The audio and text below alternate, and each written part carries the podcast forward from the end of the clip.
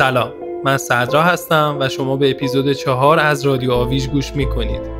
رادیو آویز پادکستی درباره معماری و آویز به معنی واضح، صریح، شفاف و هویداست. سلام، من مهسا هستم. در این اپیزود قصد داریم تا به بحثی ورود کنیم که در سیر تاریخی خودش شاید بیشترین تلاقی رو با دیسیپلین معماری داشته و در یه ارتباط دوسویه با معماری در تعامل بوده. هم معمارای زیادی بودن که سعی در تولید آثار هنری داشتن و هم هنرمندان بسیاری در شکل‌گیری آثار معماری تاثیرگذار بودن. موضوعی که ازش صحبت می‌کنیم ارتباط معماری و هنر هست و مشخصاً هنرهای ترسیمی و تجسمی. پرداختن به این موضوع رو ما با شهریار قرهویی شروع می‌کنیم و در این گفتگو سعی می‌کنیم موضوع مطرح شده رو بسط و گسترش بدیم و از زوایای مختلف به این ارتباط نگاه کنیم. همونطوری که در اپیزودهای قبلی هم اشاره کردیم، به دلیل گستردگی زیاد بحث‌های مورد بررسی ما و البته به جهت تعمق بیشتر در اونها، بنا رو بر این داریم که آرای صاحب نظرهای مختلفی رو بشنویم و انتهای مشخصی رو برای گفتگو تو این موضوعات تصور نمی‌کنیم. شهریار قرهویی دانش‌آموخته معماری و مهندسی عمران با گرایش سازه است و در زمینه تئوری هنر و معماری فعالیت دارد. مطالعات تاریخ هنر و روابط بصری رو زیر نظر روئین پاکباز انجام داده و تمرکز مطالعات تئوریش بر روی دگردیسی‌های فرمی و شیوه‌های ادراکی اونهاست. شهریار سالها سرزمینه هنرهایی مثل نقاشی و مجسمه‌سازی فعالیت می‌کنه و تا به حال تعدادی از آثارش در نمایشگاه‌های داخلی و بین‌المللی به نمایش درآمده. علاوه بر اینها در زمینه آموزش هم فعالیت‌هایی داشته که از اون جمله میشه به دوره سورئالیسم و معماری در کانون معماری مانستر و همراه انسی خمسه اشاره کرد.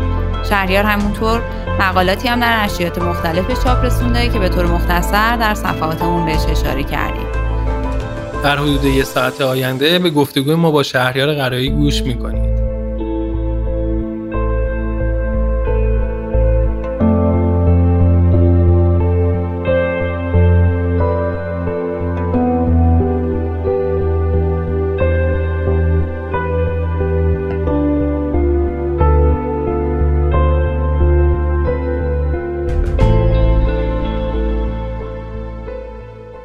شهریار جان، مرسی که دعوت ما رو پذیرفتی. سلام سدره جان، ممنون از دعوتتون و پوزش من رو به خاطر گرفتگی صدام بپذیرید. نه، خواهش میکنم.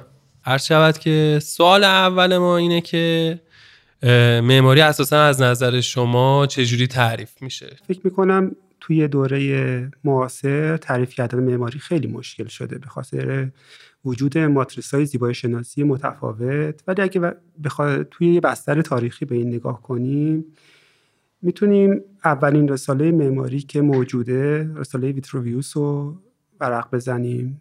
ویتروویوس تو کتاب اولش معماری رو تعریف میکنه و معمار هم تعریف میکنه که به نظرم تا حد زیادی صادقه. حالا این یکمی شاخ و برگ گرفته اینا.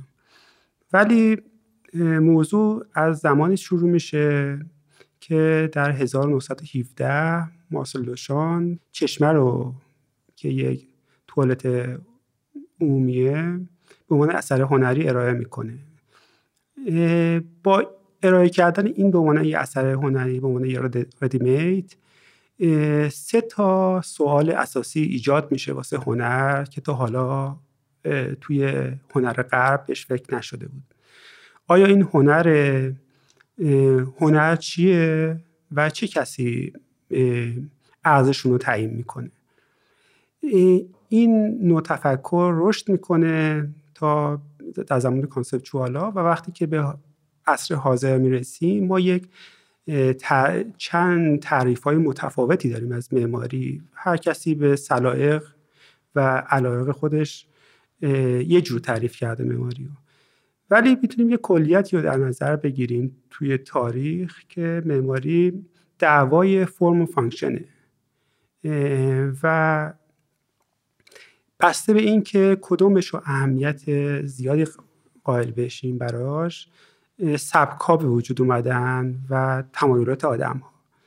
مثلا توی وقتی که تزئینات توی اروپا مد میشه و سبک آرنوو وجود میاد، یک معماری به نام گاودی اینو میاره توی ساختمونش و به در یک مقیاس بی سابقه آرنوو رو وارد معماری میکنه و ما با یه معماری طرف میشیم که تزئینات و فانکشن ارجحیت داره. همونطور که بازم میدونید تو معماری مدرن باز نوع برخورد دیگه میشه، فانکشن اهمیت پیدا میکنه، اونم به خاطر مسئله جنگ و نیاز اروپا به ساختن خونه هایی که میخواد اون تخریب جنگ رو سرپوش بذاره.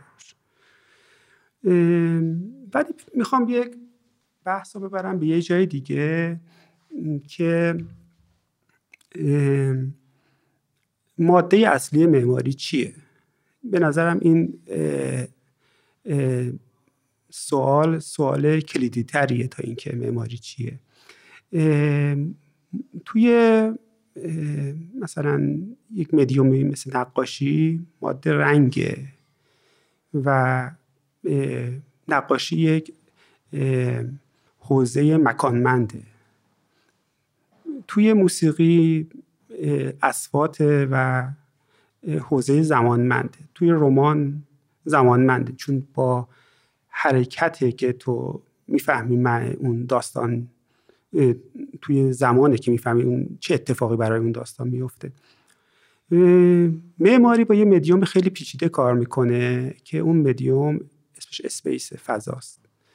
و توی رشته های هنری پیچیده ترین چیزیه که هر رشته های دیگه دارن باش کار میکنن.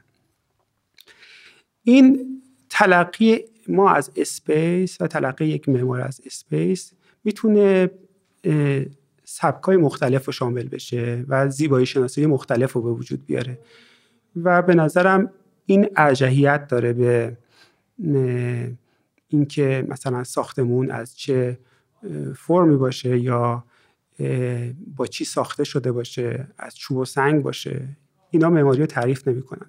بکنم اون عنصر اصلی تعیین کننده معماری درکیه که یک معمار، یک آرشیتکت از مفهوم اسپیس داره. خب با این توصیفاتی که خصوصا در مورد تاثیر هنر آرت نوو روی معماری در مورد صحبت کردی، رابطه هنر رو با معماری چطور می‌بینی؟ رابطه‌ای که هنر و معماری داره تو طول تاریخ تغییر کرده. مثلا ما توی البته میتونیم معماری رو یک شاخه‌ای هم از هنر بدونیم که با هم در تعاملن، به هم از هم وام میگیرن و به هم چیز اضافه میکنن. ولی اگه هنرها ما مجسمه سازی و نقاشی بدونیم، در طول تاریخ این تعریف متفاوت بوده. مثلا در دوره یونان یا بعدها روم و رنسانس بیشتر معماری یک ساختار تزئینی داره، یعنی میاد فضاهای خالی کلیساها رو پر میکنه، خونه پاترونا رو پر میکنه. نمونهش نقاشی، مثلا یکی از نمونهاش مثلا نقاشی رافائل که مسیح و حواریون رو توی خط مستقیم نشون میده با پرسپکتیو نقطه‌ای و در آخر این تصویر یک ساختمون رنسانسی مظهر اقتدار عقل‌گرایی رنسانس رو میبینیم توی مثلا اون. یا یه اثری مثل قبل اون، مثلا مثل ماساچو، کلیسای سانتا ماریا، میاد مسیح و پدر پسر روح القدس رو میکشه، پاترونا رو میکشه، عناصر معماری رو ترسیم میکنه و این عناصر معماری رو پیوند میده به خود معماری. یعنی جایی از اثر هم معماریه که جایی از اثر مجسمه است و جایی از اثر هم نقاشیه که اینا همه با هم ترکیب شدن. ما نمونه این برخورد رو توی کارهای بعدها مثلا میتونیم تو کارهای میکلانج ببینیم. ولی اثری که مستقیم، اثر هنری که مستقیم با معماری بتونیم تو اون عصر ارتباط بدیم و داره یک مفهوم تولید میکنه، اثر فیلیپو لیپیه که از دیوار به عنوان عنصر جدا کننده فضای عمومی خصوصی استفاده کرده. این توی بشارت حضرت مریم فرشته رو توی فضای عمومی میذاره و حضرت مریم رو توی یک فضای خصوصی میذاره و دیوار عنصر جدا کننده میشه. تا قبل این به دیوار به عنوان یک جسم باربر نگاه شده بود، ولی این تابلو اولین باره که به عنوان عنصر جدا کننده داره نگاه میشه بهش. معتقدم که یه کلیتی وجود داره، همون کلیتی که هگل ازش حرف میزد به عنوان روح زمان، که علوم اون عصر و هنرهای اون عصر روی همدیگه تأثیر میذارن. نمونهش رو میتونیم توی سبک باروک ببینیم. معماری باروک همه ساختمون داره به یک اوجی میل میکنه. موسیقی باروک هم وقتی که گوش میکنیم میبینیم که تو موسیقی باروک یه فرودهایی داره و هی نزدیک میشه به اون اوجش و باز فرود. و یا نقاشی باروک میبینیم که یه اوجی داره که اون تصویر حالا مسیح یا اون کسی که میخواد به اون چهره اصلی نشون بدن توی نور نشون میدن و بقیه رو توی سایه و تاریکی نشون میدن. میبینیم که یه کلیتی وقتی که از یک منظر خارجی بعد چندین سال به این کلیت اون عصر نگاه میکنیم، میبینیم که این روح زمانه تو همشون مستتره. حالا ممکنه بعضی از همدیگه خبر داشته باشن و بعضی نداشته باشن. توی عصر مدرنم خب شما بهتر از من میدونید دیگه، مثلا کانستراکتیویستای روسی مثل تاتلین کارهای مجسمه‌ای که میسازه خیلی ارتباط پیدا میکنه با معماری، و کارهایی مثل ترکیب بندی های مالوویچ که بعدها مثلا زاهدید توی کارهای اولیه‌اش ازش استفاده میکنه، ترکیب بندی های کاندینسکی، کوبیستی که پیکاسو و براک دارن دنبال میکنن که بعدها میاد تو کار لوکوربوزیه، و جنبش فوتوریست که یک معماری ماشینگرا رو دنبال میکنه، سورئالیست به یک نحوی. و جلوتر که میایم توی مثلا کانسپچوالا کارهای مثلا مثل کاسوت یا جوزف بویز که مثلا، یا کیفر، اینایی که مثلا رو هم تاثیر گذاشته یا روی معماری تاثیر گذاشته. کاری که مثلا بویز و کاسوت میکنن خیلی تحت آیزنمن، خیلی تحت تاثیر ایناست. و مثلا کاری که کیفر داره میکنه، توجهی که به متریال میکنه خیلی نزدیک میشه به کارهای زومتور، و میتونیم یه تاثیرات اینجوری رو ببینیم تو کار. مرسی از توضیحاتت. من میخوام با اجازت دو تا سوال الان توی یه پک اجازت بپرسم. یکی این که حالا معماری چه رابطه با فلسفه داره، حالا این یکیش. یکی دیگه این که توی اواخر این صحبتی که الان انجام دادی راجع به این اشاره کردی که نقاشی توی کجاها تأثیر گذاشته رو معماری و چه معمارایی از چه هنرمندا و نقاش‌هایی تأثیر گرفتن توی کاراشون. به نظر جایی بوده که به صورت خیلی مشخص و واضح معماری تأثیر گذاشته باشه روی دانش‌های دیگه، دیسیپلین‌های دیگه و امثال هم؟ اینو اگه بر ما توضیح بدی ممنون میشم. فلسفه به نظرم به دو شکل تأثیر گذاشته تو معماری. یکی مستقیمه، ولی بیشتر این تأثیر رو فلسفه غیر مستقیم میذاره، چون فلسفه مدیومیه که مستقیم درباره حقیقت چیزها صحبت میکنه، درباره ذات پیدایش و پدیده ها صحبت میکنه، و این که مستقیم ما ارجاع بدیم مثلا نظر یک معمار رو که مثلا یک فیلسوف رو ببخشید که راجع به فلسفه صحبت کرده، مثلا فوکو راجع به بیمارستان صحبت میکنه، مثلا من اونو بیارم بگم حالا معماری یعنی این. به نظرم این خیلی برداشته اشتباهی است از فلسفه. در طول تاریخ مثلا میتونیم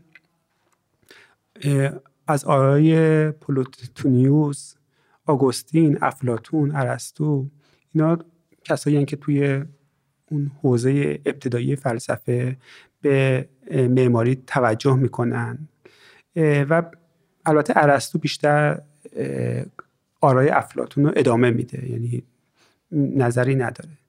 ولی وقتی به قرن 17 میرسیم، کریستیان وولف برمیگرده به ویتروویوس و سنت قبلش نگاه میکنه و معماری یونان رو یه الگوی زیبایی شناسی مطرح میکنه. یک تزی داره که میگه معماری با دو تا اصل گره خورده، یکی با زیبایی و تماشاگر بودن برای رویت بینندگان. بعد یک کمی میام باز جلوتر، چارلز باتکس معماری رو متعلق میدونه به خانواده فرم‌های هنری. همین آرا و یک فیلسوف معاصر پرگویر فکر میکنم اینو ادامه میده و اینو میگه که همه زیبایی ها از تئوری کانتی برمیخیزه و معماری هم جزء اونه. مثلا هگل به عنوان تاثیرگذارترین معمار توی تاریخ فلسفه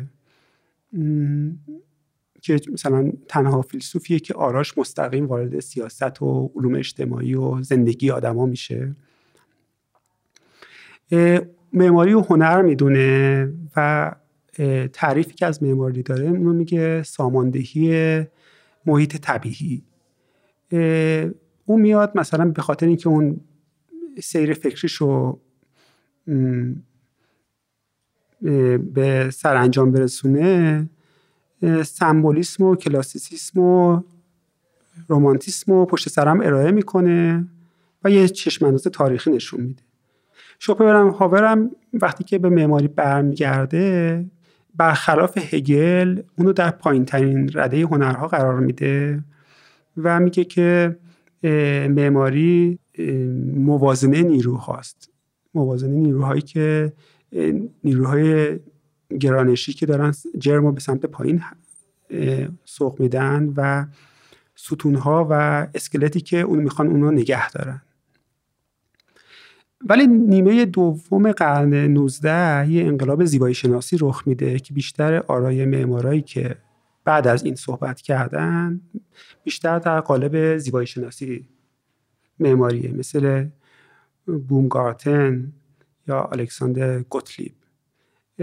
اصلا فکر میکنم ایده در معماری و معماری به عنوان جانپناه و اولین بار بومگارت مطرح میکنه دیگه. حالا وقتی که میاد جلوتر، هستن کسایی که بازم در جامعه معماری صحبت کردن، ولی من بیشتر نظرم روی برداشتاییه که میشه از آرای فیلسوف ها کرد، مثلا مسئله مرز، مسئله عمومی خصوصی، مسئله سرمایه، این اصولی که تبدیل شدن مکان به عنوان یک امر کلی و این چیزاییه که میتونه یه دیسیپلین فکری درست کنه، مثل کاری که آیزنمن یا شومی کردن از آرای دیریدا و دمان و دلوز. ولی ایرادی هم که میشه به اونها گرفت اینه که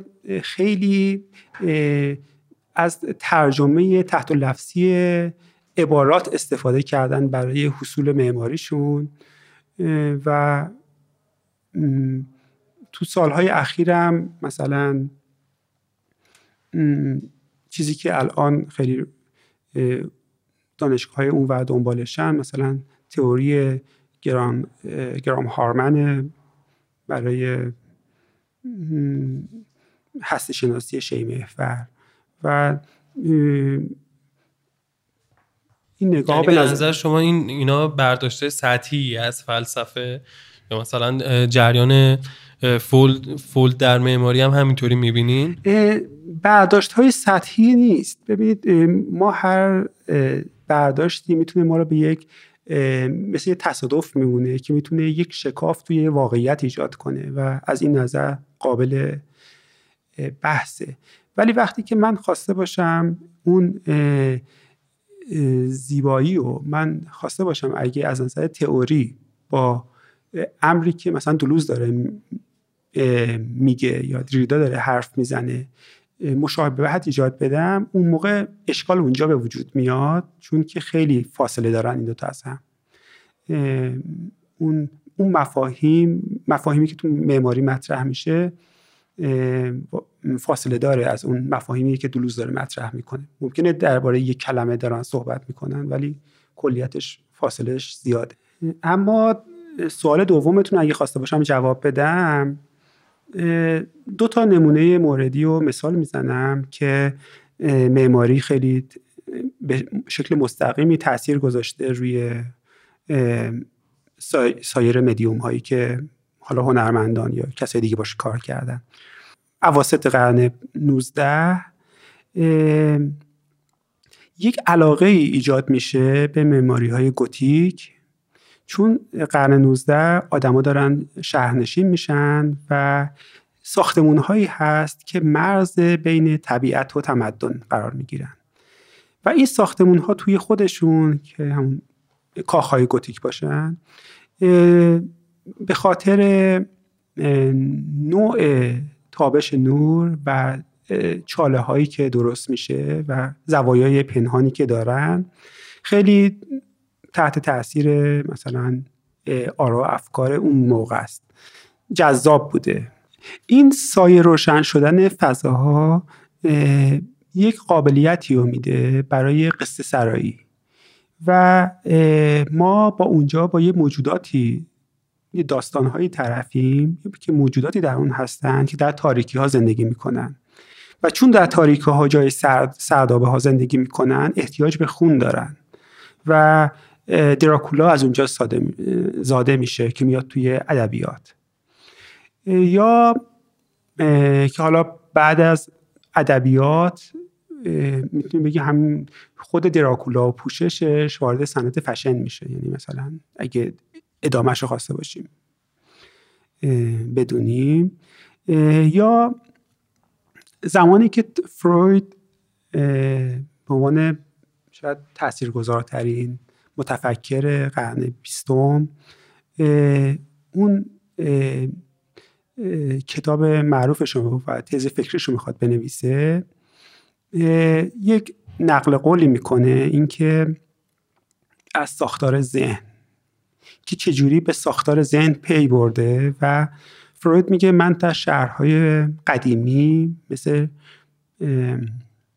وین یا روم ما یک ساختار شهری داریم که انگار چند دوره تمدنی روی هم سوارن، یه جا رو کندن، مال یه تمدنیه.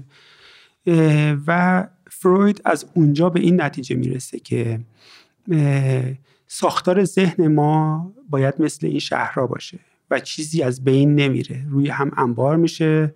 یک ناخودآگاهی داریم که چیزهای واپس زدمون میره تو ناخودآگاه و اونجا وقتی که تئوری خوابشو داره میگه و اشاره به ناخودآگاه میکنه، میگه که این ناخودآگاه به صورت خواب یا به صورت المانهایی دوباره برمیگردن و اون مهم میشه. که خودش معتقد بود که من سومین انقلاب مدرنم، یعنی اولین انقلاب و اگه انقلاب مدرن و انقلاب کوپرنیکی بگیریم که مقیاس جهانی داره، یعنی جهان شموله، چون مرکزیت رو از روی زمین بر می داره. دومیش رو بذاریم داروینیسم، انسان رو به عنوان اشرف مخلوقات دیگه بر اساس آموزهای دینی بود اشرف مخلوقات و دیگه دینی نیست، مقیاس انسانی داره و فروید هم میگفت منم سوم انقلابم مال منه و عناصری که باش کار میکرد جوک‌ها بود و خواب‌ها و توپخ‌ها. یه مقدار برگردیم به عقب. توی دوره رنسانس یه تحولاتی توی هنر اتفاق میفته که ما تاثیر اون رو مستقیما میتونیم توی جامعه ببینیم. فکر میکنم این اتفاق تو غرب این اتفاق میفته. حالا توی شرق من فکر میکنم این اتفاق نیفتاده. این طوره، یعنی این تفاوت تأثیری توی تعریف معماری میذاره یا نه؟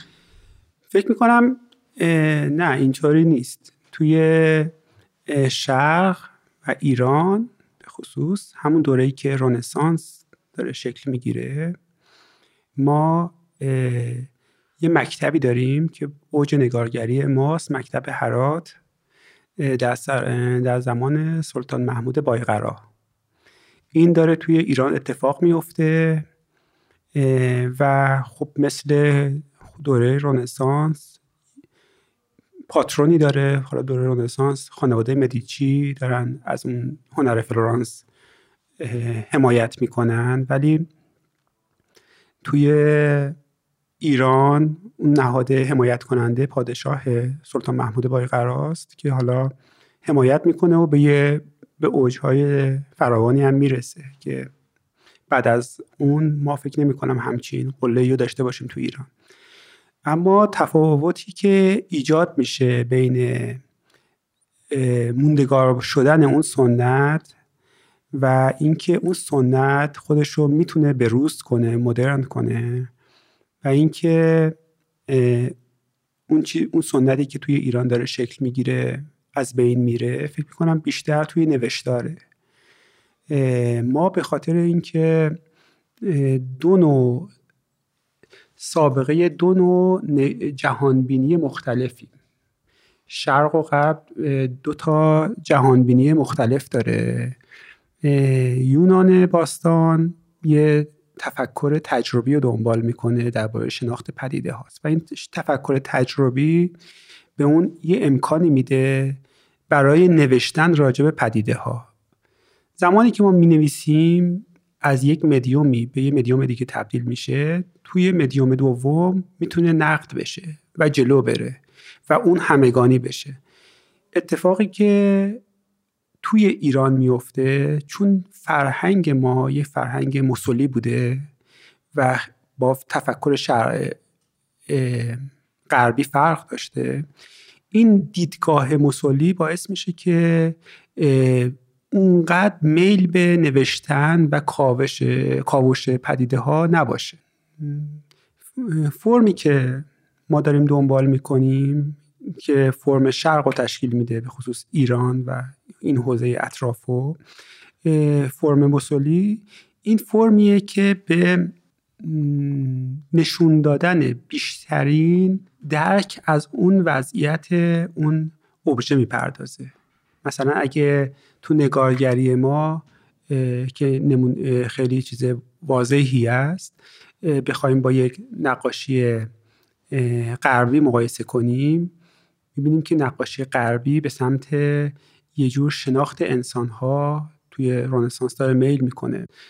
چجوری آدم‌ها طبیعی وایسن که بتونن اون نقاشی شکل طبیعی تری باشه توی مدل‌ها که مثلا کنتراپوستو رو کشف میکنن. ولی وقتی که به ایران برمیگردیم، رجوع میکنیم به ایران، نوع تفکر مسلی بیشترین ادراک رو از اون ابژه میخواد نشون بده. ما توی وقتی که میخوایم حوض رو نشون بدیم، بیشترین ادراکی که مثلا میفهمیم اون حوض چجوریه دیده از بالاست. خب ولی وقتی میخوایم در رو نشون بدیم، بیشترین ادراکی که میتونیم کنیم در از روبروه و این توی یک منطق پیچیده به هم وصل میشه که ما الان نمیتونیم حتی منطقه اجرا کنیم، چون یه جور دیگه داریم فکر میکنیم. ولی این نوع تفکر مسلی با خودش یه سنتی رو همراه داشته که این سنت رو چون ما نفهمیدیم و از یه دوره هم مدرنیسم، مثلا زمان صفویه، تو جنگ ها وارد ایران میشه، چون که مثلا دولت عثمانی داره توپ و تفنگ بوده، ایران با شمشیر میجنگیده. شکستی که ایران میخوره یه ترومای تاریخی رو به جامعه ایرانی وارد میکنه و از اونجا ما بارقه های خو کردن و غرب و شناختن و از اون عناصر اون استفاده کردن داریم که هی زیاد و زیادتر میشه تا به دوره معاصر میرسه. ولی اتفاقی که واسه تفکر میفته اینه که اون آدما مدرن نشدن و هنوز در قالب اون فرم مسلی دارن فکر میکنن و ما تجربه اون از مدرنیسم بیشتر مدرنیزاسیونشه تا پی بردن به فرهنگ مدرنیسم. از این منظر اگه خواسته باشیم نگاه کنیم، شاید ما اصلا هنر مدرن یا معماری مدرن یا پست مدرن نداریم. خب ما یه نوگرایی داریم در هنر، خب که هر نوگرایی صرفاً مدرن نیست. اخیراً توی مطالعاتی که اخیراً اتفاق افتاده خیلی مشاهده میشه که تاثیر هنر روی معماری خیلی تصویری و بصریه، ولی به نظر میرسه که این یعنی بس صحبتای تو من بیشتر استنباط میکنم که محتوا رو خیلی تاثیر محتوا رو بیشتر میبینی. حالا به طور کلی تا این تاثیرگذاری هنر روی معماری به نظر میرسه بصریه یا محتوایی؟ فکر میکنم این تأثیرات هم فرمیه هم محتوایی. یعنی ما بسته به این که در چه تاریخی داریم صحبت میکنیم و چه آرتیستایی دارن توی چه دیسیپلین فکری فکر میکنن، میتونیم بگیم که بعضیا تأثیر فرمی گرفتن، مثلا کاری که زاهدی داره میکنه با برخورد با کار مالوویچ، یا بعضیا تاثیر مفهومی گرفتن با کاری که مثلا آیزنمن داره میکنه با مثلا آرتیستی مثل کاسوت. خب این بسته به اون دوره‌ایه که ما توی چه دوره‌ای از تاریخی داریم صحبت میکنیم و اون آرشیتکت چی براش مهمتره، یعنی توی چه ماتریس زیبایی شناسی داره فکر میکنه. خب از اینجا میتونیم مثلا تصمیم بفهمیم که این چه پیشینه‌ای داره و این پیشینه رو چجوری داره جلو میبره. شهریار، به نظر شما ترسیمات معماری چه شباهتایی یا چه تفاوتایی با نقاشی داره؟ چه چیزی در واقع این دوتا رو از همدیگه تمییز میده؟ ببین از یک دوره‌ای مثلا اگه طول تاریخی نگاه کنیم به این قضیه، کاری که ویتروویوس میکنه و بعد از اون آلبرتی میکنه یا برونلسکی میکنه توی عصر رنسانس، ویتروویوس قبلتر، میان یک اسکیسی از اون فضایی که باید ساخته شده و با پرسپکتیو نقطه‌ای میزنن که مثلا تو کار برونلسکی کلیسای سانتا ماریا فیوره فکر میکنم عین به عین ساخته میشه، یا مثلا گنبد کلیسای فلورانس یا تو کارهای آلبرتی. این تأثیر تا دوره مدرن خیلی نزدیک به همه. ما فکر میکنیم که یه جور اسکیسی داریم از فضا که میتونیم داخل اون رنگ بذاریم، نقاشی کنیم و به عنوان عنصر نقاشیانه شناخته بشه، یعنی برخورد با اون طراحی نقاشی. ولی از زمانی که مدرنیسم پا به عرصه حیات میذاره، طراحی از بین میره، چون مدرنیسم، اثر مدرن حاصل کشمکش بین فرم هاست و اضافه و کم شدن فرم هاست و ما چیزی به عنوان طراحی که توی قبل مدرن داشتیم به اون فکر میکردیم نداریم که مثلا بیایم یک خطوط کانتوری بکشیم و بعد یک آدمی رو بکشیم و بعد داخل اون رنگ بذاریم، یا مثلا فضا رو بکشیم و رنگ بذاریم، نداریم تا اینکه به عصر معاصر میرسیم که باز این مفهوم طراحی پوست اندازی میکنه، به یه قالب جدید در میاد که تو دوره معاصر اتفاقا خیلی توجه به طراحی میشه و این نوع طراحی تو کار بعضی از معمارا دیده میشه، مثلا مثل فرانک گری یه جور اتوماتیسم نقاشی طراحی رو داره نشون میده تو کاراش، کاری که مثلا توی دوره سورئالیستا ماسون کرده. هنری ماسون میاد به اون تکنیک اتوماتیسم رجوع میکنه به خاطر آزاد کردن ناخودآگاهش. میبینیم که مثلا 50 سال بعد یک معماری دوباره از این تکنیک استفاده میکنه برای مثلا طراحی گوگنهایم. آیا تو دراینگایی که از مثلا لیبسکیند یا ولف بریکس هم هستش این صحبت شما رو میتونیم ببینیم و صادقه؟ اون شیوه طراحی به یک اصل دیگه باز اشاره میکنه، به اصلی که بیشتر جوزف بویز طرفدارشه، اینکه ما موقعیت‌های مکانی رو مشخص کنیم، موقعیت‌ها چجوری با هم ارتباط پیدا میکنه، چه هندسه‌ای رو درست میکنه و چه با چه آیتم‌های کم و زیاد میشه و چجوری اون محیط رو تعریف میکنه. بله، اگه از این نظر نگاه کنیم توی ادامه کارهای ماسون قرار نمیگیره، ولی مثلا ممکنه توی ادامه کارهای جوزف بویز قرار بگیره. با این صحبت‌های جذابی که راجع به ارتباط هنر و معماری داشتیم، به طور کلی معماری رو علم میدون یا هنر؟ به نظرم معماری ترکیبی از جفتشونه، یعنی نمیتونیم ما بگیم که 100% یک مدیوم هنریه و 100% یک فرایند علمیه، چون ما اگر به هر طرف از این دوتا ماتریس میل کنیم یه سری از خصوصیاتی که تو اون مدیوم ها هست و از دست میدیم. نمیتونیم بگیم که 100% علم، نه 100% هنر، چون هر کدوم یه قابلیت هایی به ما میده.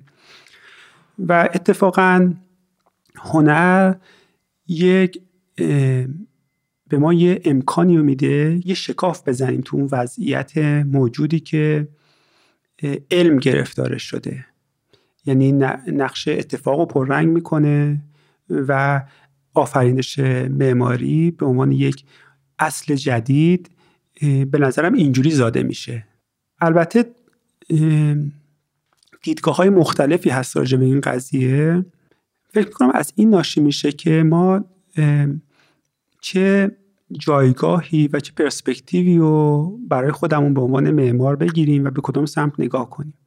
آیا میتونیم به معماری به عنوان یک ایده انتزاعی نگاه کنیم یا معماری به عنوان یک عنصر مادی؟ دو تا برخورد پیش میاد.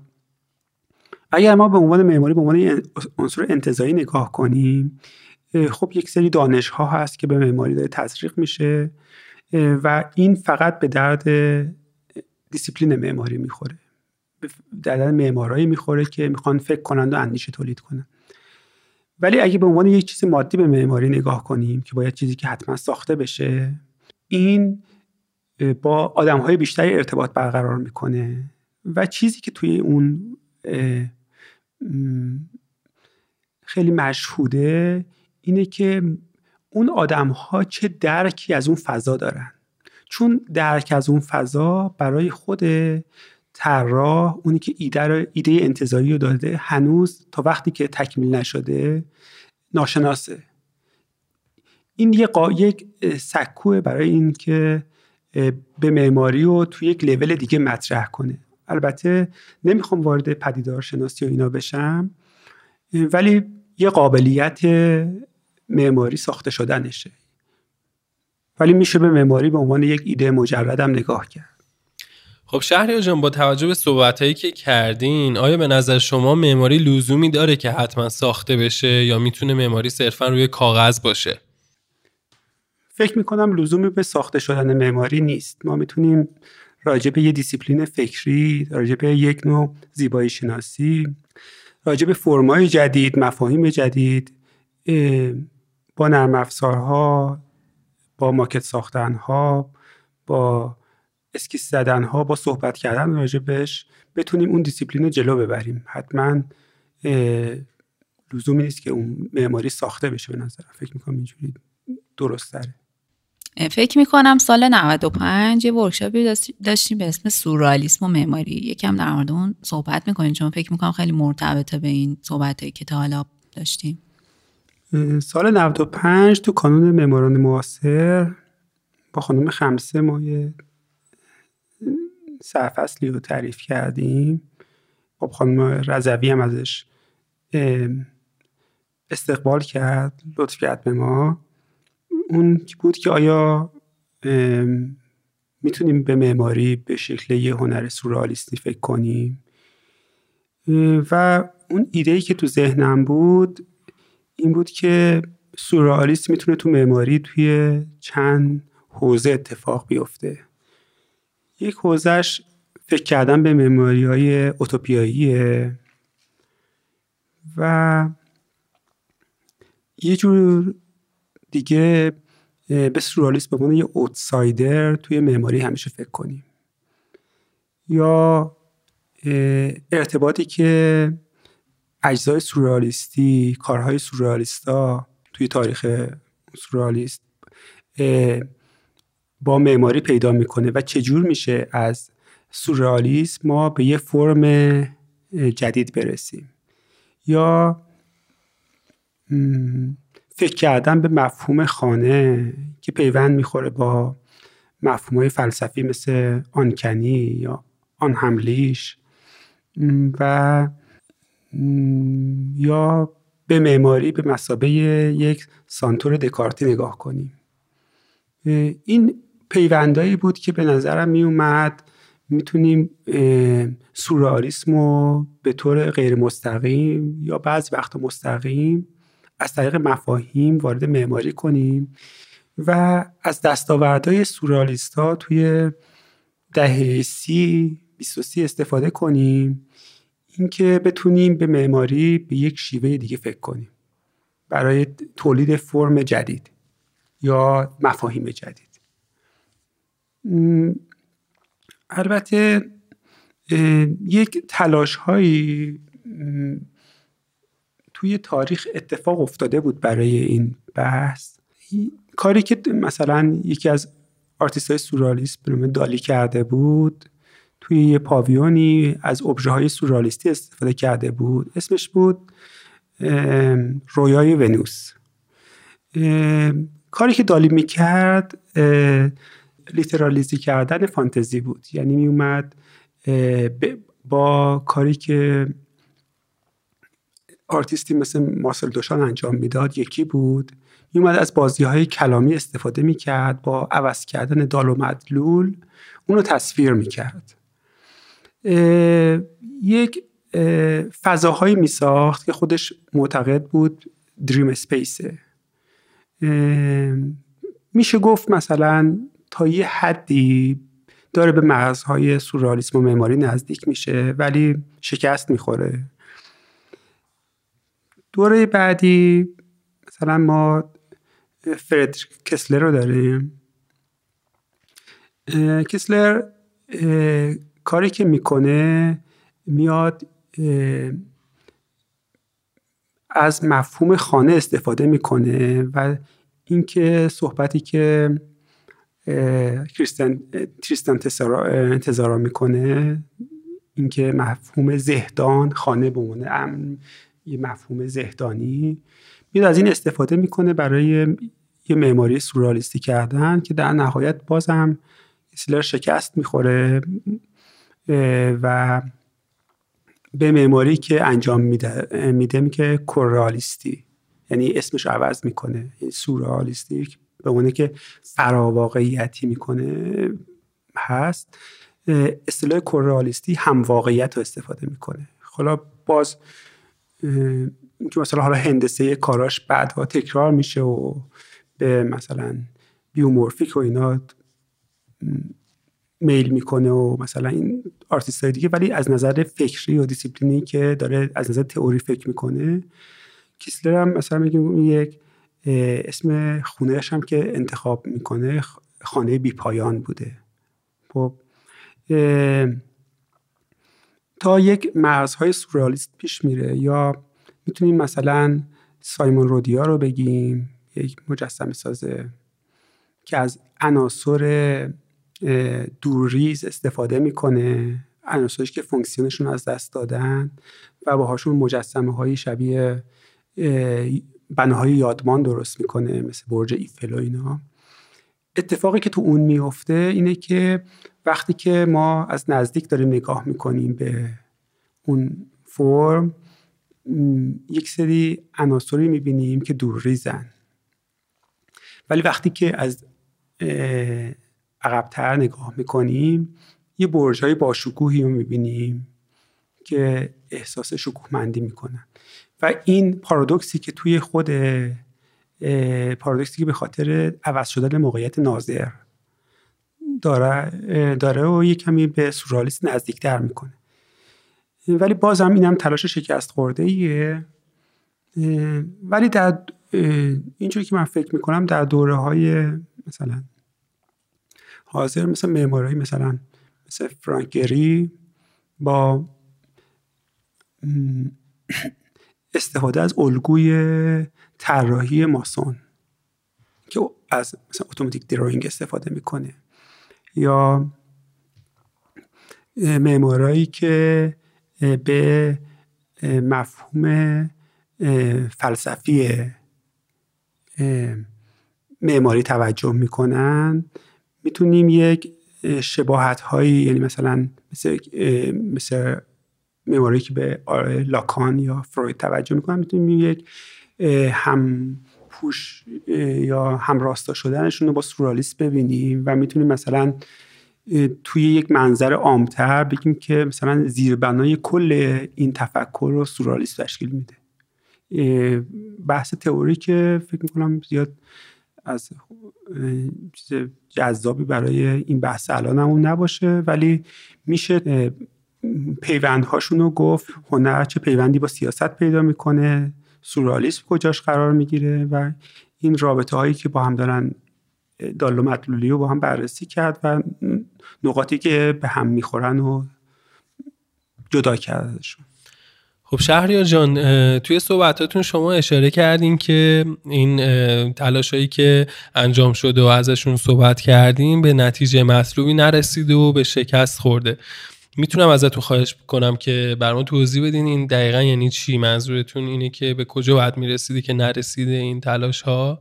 و مطلب بعدی این که نظرتون راجع به نتایج نهایی ورکشاپ سورئالیسم چیه؟ آیا اونم به نتایج دلخواه شما و انسیه نرسیده، یا اینکه نه به جای خوبی و اونجایی که مد نظرتون بوده رسیده کاملا نتایج؟ ببین در تاریخ سورئالیسم وقتی که برتون به عنوان آندره برتون از چهره‌های شاخص و اصلی این جنبش سورئال رو میخواد مطرح کنه، وقتی که راجع به حضور مدیوم‌های مختلف در سورئالیسم صحبت میکنه، دو تا مدیوم رو حذف میکنه از توی سورئال، یکی معماریه و یکی رمانه، چون میگه این دو تا مدیوم نمیتونن سورئال باشن.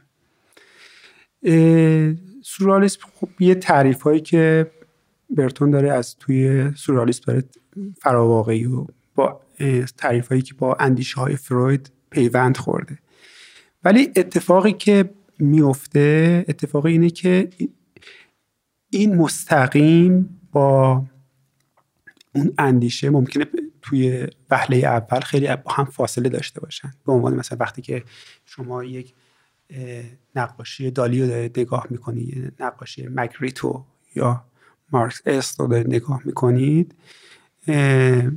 خیلی متفاوته با وقتی که به یه معماری داره نگاه میکنید. معماری هیچ موقع همچین پتانسیلایی نداشته، ولی وقتی که ما به آرای متفکرانی مثل فروید نزدیک میشیم، وقتی که به مکانیسم ناخودآگاه و اصول فکری که چه مدیومی شاید بهترین مصداق برای نشون دادن ناخودآگاه و اصلا ناخودآگاه چیه،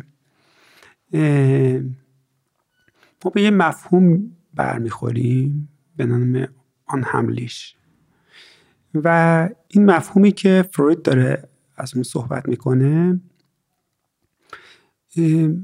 مفهومیه که توی معماری در خونه اتفاق میفته، جایی که ما فکر میکنیم نزدیکترین جایی به انسانه که میتونیم توی اون راحت باشیم.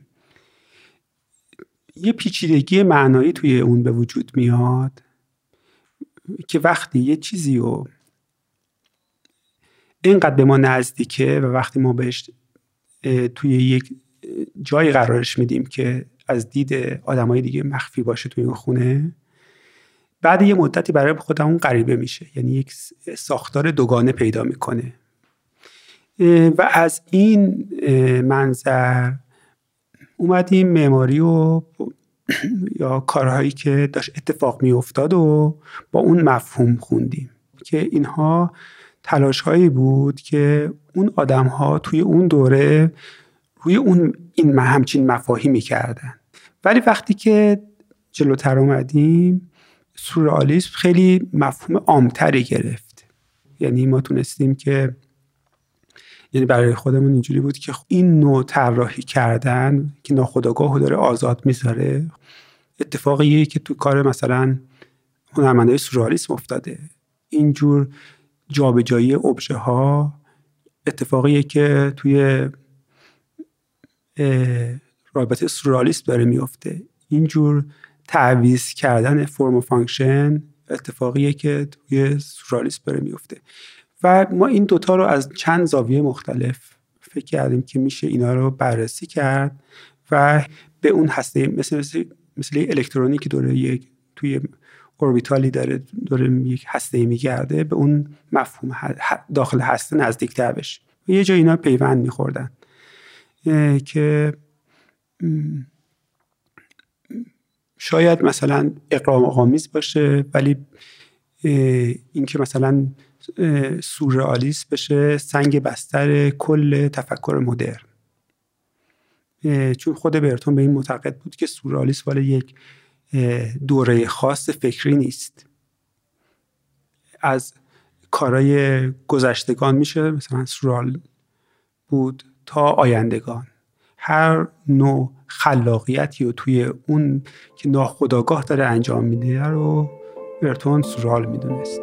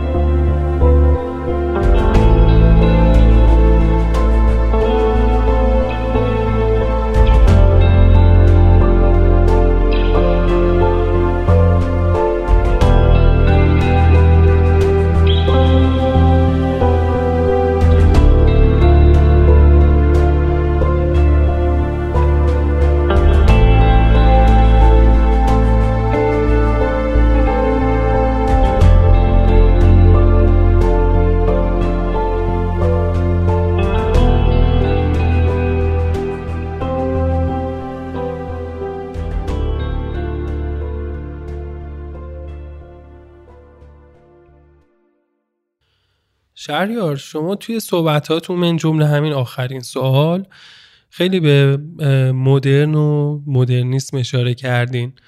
من الان میخواستم یه خورده بیشتر به این موضوع بپردازیم و به طور مشخص میخوام بپرسم که به نظر شما این سنگ بنای مدرنیسم الان واقعا سورئالیسمه یا اینکه اساسا این دوره مدرن رو شما تو چه بازه‌ای می‌بینین، به چه صورت هستش و اینا؟ کلا ممنون میشم برامون بیشتر راجع به این دوره مدرن توضیح بدین. تعریف‌های زیادی از مدرنیسم شده ولی با چند تا فاکتور مدرنیسم شکل میگیره و چند تا مفهوم رو با خودش حمل میکنه. اینکه مهم شدن فرد و به وجود اومدن نهادها، این از اصول اصلی مدرنیسمه. ولی وقتی که زمانی که از نظر تاریخی میخوایم مدرنیسم رو نگاه کنیم، مدرنیسم میتونیم به 5 دوره فکری تقسیمش کنیم. یک دوره پیشا مدرن داریم که 2/3 قرن 19 و رومانتیسیسم و کلاسیسیسم رو شامل میشه. بعد از اون مدرنیته اولیه داریم از 1874 تا 1905 که سبکایی مثل امپرسیونیسم و پست امپرسیونیسم شامل میشه.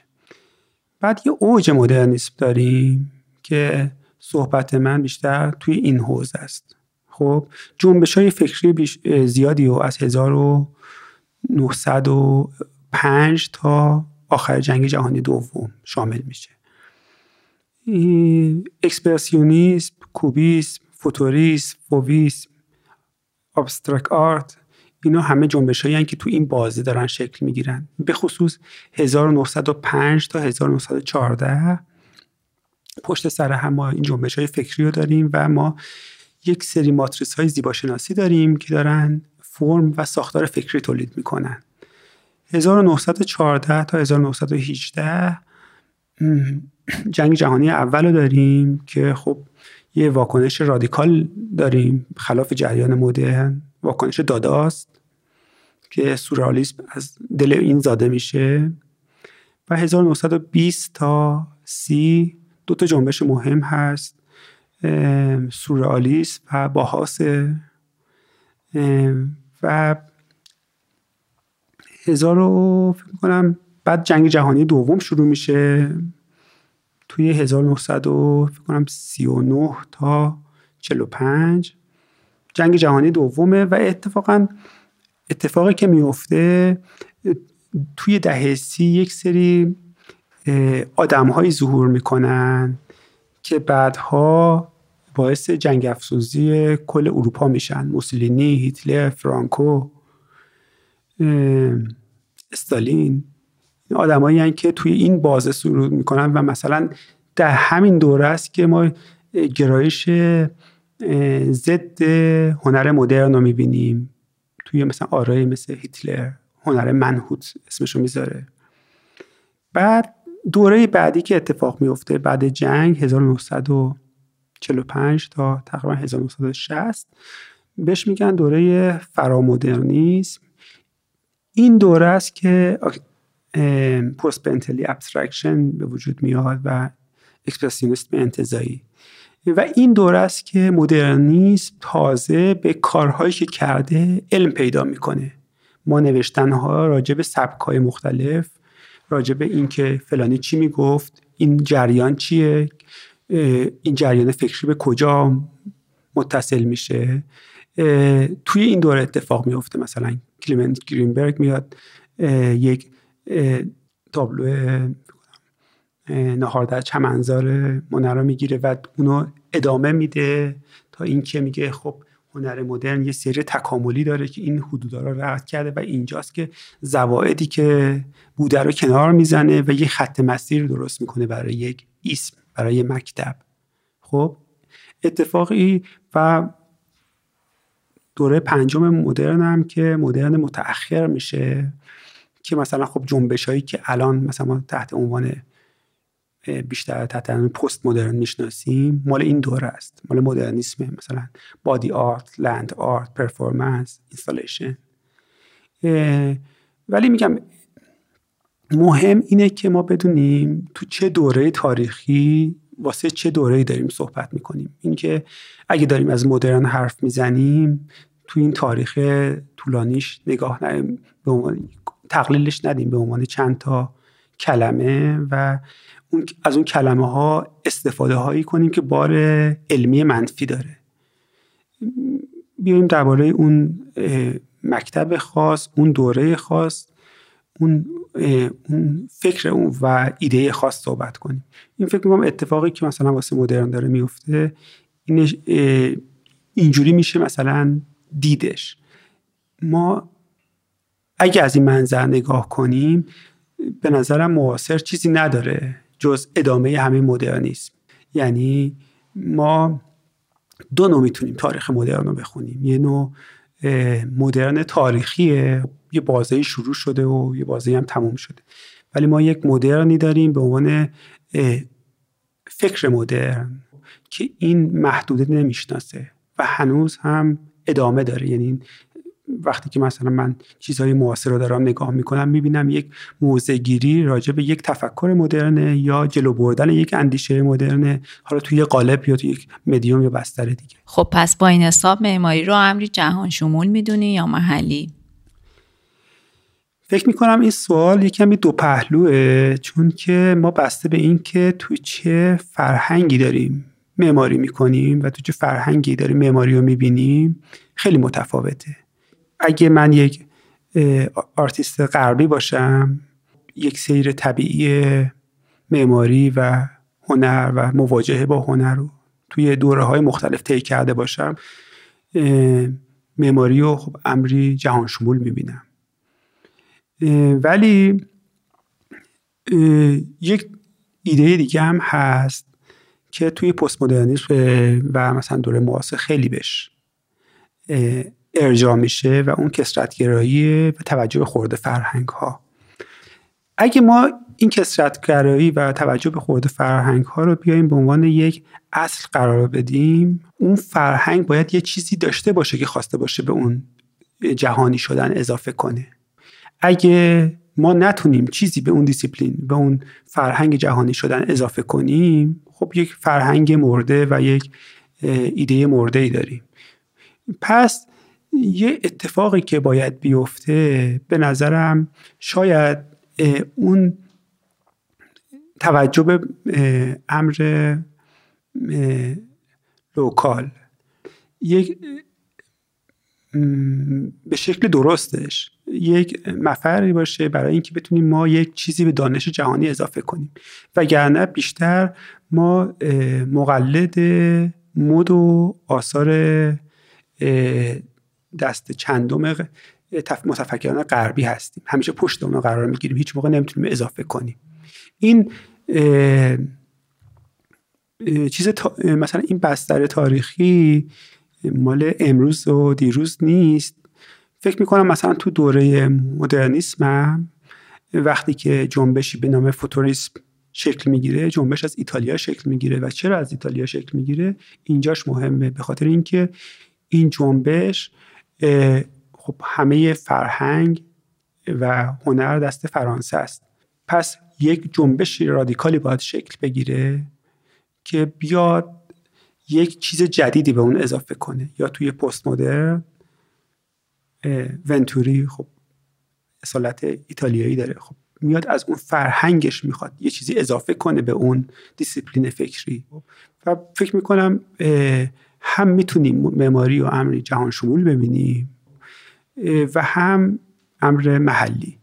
ولی مهم اینه که به اون دیسیپلین دانش، به اون تولید دانش چقدر کمک میکنه، یعنی میتونه اضافه کنه یا نه. از این نظر میتونیم ببینیم معماری فاقد ارزشی داریم یا خلافه. یکی از سوالای من که جاش بود قبلتر ازتون بپرسم ولی یادم رفت و اسکیپ شد، اینه که این موضوع که خلق اثر معماری خیلی دیر بازده‌تره تا به نسبت مثلا هنری مثل نقاشی، چه تأثیری روی ارتباط هنر و معماری داشته؟ چه تفاوتایی بین این دوتا ایجاد کرده؟ ما برای تولید و در واقع کشیدن و ساختن یه پروژه معماری خیلی وقت بیشتر نیاز داریم دیگه، ولی خب توی مجسمه سازی یا توی نقاشی اینجوری نیست. بعد این سوال دلم نیامد نپرسم دیگه، اگه جواب بدیم ممنون میشم. فکر میکنم معماری یک بناهایی که ساخته شده، حالا جدا از ایده های معماری، اگه معماری فقط اونا ببینیم، یک اقبال جمعی و یک اینکه مردم بیان از اون اثر استقبال کنن و بتونن اونو بپذیرن همیشه مشکل معماریه. خب با این نگاه میشه که خیلی ایده ها ممکنه ایده های جدید و پیشرو ایده هایی نباشن که لزوماً بتونه توی اون اصل، توی اون دوره اتفاق بیفته. فکر میکنم جلوی تأثیرش هم نگرفته باشه. یعنی درسته که معماری امر دیربازدهیه، ولی اون چیزی که روح عصر اون زمان رو تشکیل میده و اون ماتریس‌های زیبایی شناسی اون عصر رو تشکیل میده، معماری حول اون شکل میگیره. حالا ممکنه تعداد آثار معماری کم باشه، ولی اون مفهومی که توی اون دوره داره تولید میشه خیلی همراستاست با مثلا آثاری که از مدیوم‌های مختلف دیگه داره تولید میشه. و حالا ممکنه مثلا معماری مثلا 10 تا اثر داشته باشه، مثلا توی دوره 20 تا اثر، 100 تا اثر داشته باشه، مثلا نقاشی 1000 تا. این به خاطر اینه که خب نقاشی جای خطا و ریسکش بیشتره و زود بازده‌تره. بنابراین مثلا معماری همیشه داره با اون عصر حرکت میکنه. حالا خیلی وقتها عقب‌تر بوده از جنبش‌هایی مثل نقاشی و مجسمه سازی. توی مثلا دوره پست مدرن هم داریم که معماری جلوتره، یعنی یک جنبش فکری رو تولید میکنه که بعد مفاهیم مثلا کولاژ که حالا قبلها توی مثلا کار پیکاسو به یه شکل دیگه دیده میشه، دوباره توی معماری داره اتفاق میفته، ولی این در یه قالب جدید. و بعد هنرمندانی مثل دیوید سال، نوراخ، اینا میان از این امکان معماری استفاده میکنن و عناصری رو کنار هم میذارن که از نظر مفاهیم و فرمی ربطی به هم نداره و با این کار یک بازه‌ای درست میکنن که از فرم توجه رو به مفهوم میرسونن.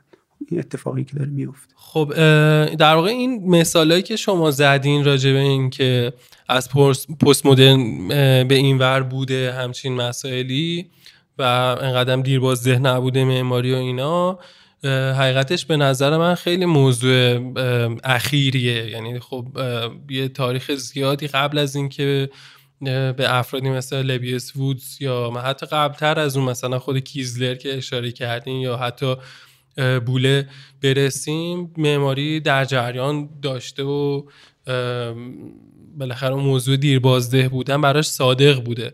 حالا با توجه به این آرگومنتی که من الان مطرح کردم، شما یا نظرتون همچنان همونه یا نه؟ به نظرم تأثیری که معماری داره میذاره یه تأثیر دو طرف هست و اینکه تا وقتی که یه ایده مجردی باشه، خب ممکنه یک سری معمار ازش ایده بگیرن و یه دیسیپلین رو داخل خود مدیوم خودشون ببرن جلو. ولی وقتی که یک مدیوم ساخته میشه، مثلا توی مثلا عصر پست مدرنی که شما اشاره کردی، وقتی که یه ایده پست مدرن ساخته میشه، وقتی که ما میایم از کولاژ استفاده میکنیم در پست مدرن، همون کاری که مثلا پیکاسو کرده بود ولی با یک نگاه دیگه به کولاژ نگاه میکنیم و میبینیم عناصر ساختمون ها از دوره های مختلف، از سبک های مختلف، با مفهوم های مختلف و کنار هم روی هم انباشته میکنیم و میخوایم ازش استفاده کنیم. خب این اتفاقی که برای آرتیست میفته، مثلا یک آرتیستی مثل دیوید سال که اونم توی دوره پست مدرن، توی جنبش پست مدرن قرار میگیره، خب اینه که وقتی که دیوید سال همچین تفکری رو میبینه، میگه که خب چرا من نتونم اینو توی یک مدیوم دیگه همین تفکر رو ببرم جلو. کاری که میکنه اینه که دیوید سال یک سری طراحی میکنه و روی این طراحی یک رون مرغ میکشه با شیوه پاپ آرت و یک نقاشی ساخت و سازی مثل دوره کلاسیسم یا رنسانسی و خب اینو به عنوان یک اثر ارائه میکنه. چیزی که ما، اتفاقی که ما توی غرب نمونهشو نداشتیم. ما به یک کلیت واحد همیشه فکر کردیم، نه یک کلیت گسسته از هم. و کلیت گسسته چه اتفاقی درست میکنه برای ما؟ اتفاقی که ایجاد میکنه اینه که ما بین سبک‌های مختلف و بین فرم‌های مختلف و ایده‌های مختلف فضاهایی به وجود میاد که اون فضاها خالی مونده ارتباط بین فضایی فرما و سبک هاست و اینجاست که ذهن شروع میکنه به پویا شدن، فکر کردن و ارتباط دادن و ساختار و ساختن یک چیزی که تا حالا از قبل نبوده. خب چیزی که مثلا یک جورایی میشه مثلا نگاه مرگ مؤلف بارت رو دوباره روی این خوند، اینکه میتونه به اندازه مخاطبان ایده و خوانش یه اثر وجود داشته باشه. این اتفاقیه که مثلا از معماری وارد هنر میشه. این ارجاع به معماری و همینجور به قبل یک فرهنگیه که توی غرب به شدت به پیدایش های هنری کمک کرده، به آفرینش های، به خلق ابژه های مختلف کمک کرده. برای مثال میتونم ایلیاد هومر رو مثال بزنم. خب کاری که هومر میکنه و به نظرم ارزشمنده اینه که برای اولین بار ارکان عقلانی اساطیر رو از فرم اساطیر جدا میکنه. خب این اتفاقیه که مثلا توی کار هومر میفته و همینجوری که بهتر از من میدونید که کل ادبیات غرب که خب باعث به وجود اومدن نقاشی و معماری و خیلی چیزهای دیگه بوده و خیلی دیسیپلین‌های فکری درست کرده، دو تا سنگ بنا داره، یکی ایلیاده و یکی هم کتاب مقدس. و ما نگاه میکنیم به وقتی که داریم آثار غربی ها رو میخونیم، میبینیم که همشون یک برگشتیه به الیاد و اودیسه، به کتاب مقدس، یعنی یک نوع نگاه دیگه است و این نوع نگاه دیگه باعث به وجود اومدن سنت میشه و این سنت باعث به وجود اومدن فکر و تفکر و مکتب میشه. بعد پس آدمایی زنده هستن میتونن تولید کنن که آدمای سنتی هستن، سنت دارن، نه که سنتی. ولی خب وقتی که برمیگردیم به جامعه ما به شدت سنتی نیست، سنتگراست. ما به گذشته فکر میکنیم، خب گذشته‌ای که درکی ازش نداریم و وقتی که میخوایم اونو تبدیل کنیم به حال حاضر، میایم دو تا المان از اون میکشیم بیرون و میذاریم توی اثرمون و فکر میکنیم که آره مثلا ما معماری کردیم که جدیده، در صورتی که به شدت کیچه، یعنی به شدت مبتذله. خب ما این فرهنگ ارجاع به غرب رو ما باید یاد بگیریم، اینکه این فرم یه ابژه چیزی نیست که از آسمون بیفته زمین. هر فرم از دیالوگ و دیالکتیکی که بین خودش و ساختار قبلی خودش و فضای اتمسفر خودش میکنه تشکیل میشه. ما اگه اینو ببینیم که بعد تاریخ هنر خوندن خیلی کمک میکنه به ما توی این که چجوری این فرم ها دارن شکل میگیرن، کی از کی تبعیت کرد، چیکار کرد و اینو از آن خود کرد. متاسفانه توی یک صحبتی چند وقت پیش یکی از دوستان داشت میکرد، واژه از آن خودسازی استفاده کرد و اونو همسنگ با کپی کردن گرفت. از آن خودسازی از کپی کردن نیست، از آن خودسازی یعنی یک حقیقتی رو دریافتن، یک هندسه‌ای رو فهمیدن، اونو بردن داخل خود ناخودآگاه و بعد از اونو با ذهن ترکیب کردن و آفرینش کردن از توی اون، نه اینکه مثلا اونو من مستقیم وردارم یه چیزی رو از اون ور کپی کنم یه چیزی از این ور. و این اتفاقیه که توی اتفاق شاید ناخوشایندیه که هم تو هنر، هم تو ادبیات و هم شاید توی معماری ما داره میفته و اینکه ما وقتی که میخوایم معماری کنیم عناصری رو از جاهای مختلف برمی‌داریم، اینا رو کلاژ می‌کنیم روی هم و خب یه فرم می‌سازیم که خب هر کدومش مال یک فرهنگه، مال یک چیزه و یک داستان فلسفی تئوری هم روش میذاریم و هم به عنوان یه چیز جدید ارائه میکنیم، در صورتی که فکر میکنم اینجور مواجهه با چنین مفهومی به شدت مفید نیست، به شدت هم مبتذل.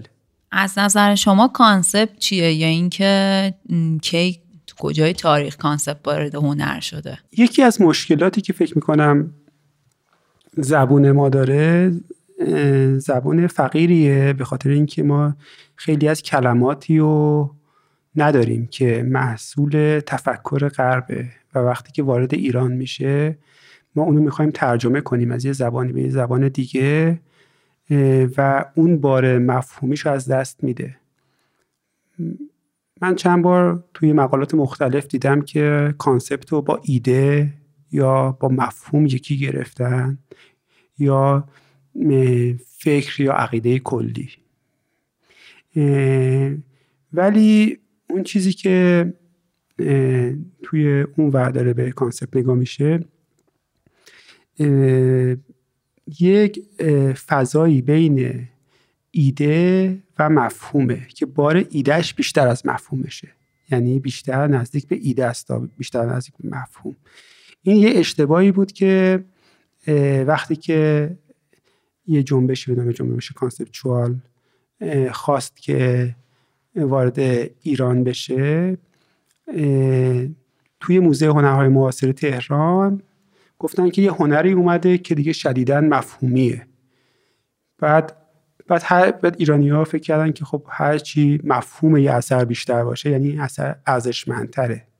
بعد شروع کردن زیاده گویی کردن و اینا، ولی خب این خیلی متفاوته با اون برخوردی که بعد مینیمالیسم توی غرب داره اتفاق میفته.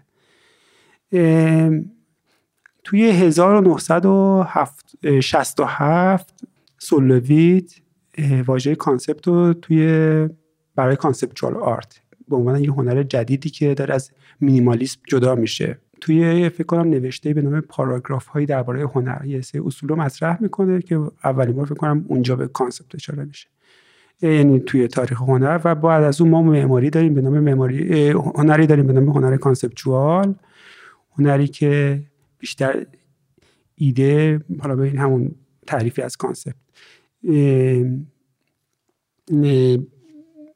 و بنا به این داره که میگه یک اثر از بین نمیره، میتونه اون ایده تو ذهن آدمای مختلف رشد کنه و به بلوغ برسه و تولید کنه. واسه همین یک ایده مجردی رو به معرض ظهور میذارن و اون گسترش اون ایده تا ذهن مهمه و اینکه مثلا خب هر کسی چه برداشتی داره از اون میکنه. اولین بار با سولوید وقتی که اون مکعب مینیمالیستی رو دفع میکنه اتفاق میفته این فرآیند.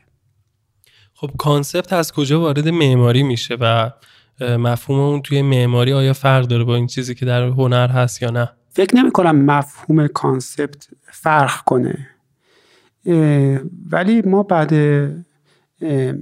دوره مدرن یعنی اواخر مدرن فکر میکنم اینجاست که کانسپت وارد معماری اصلا وارد هنر میشه. اول وارد هنر میشه به عنوان یک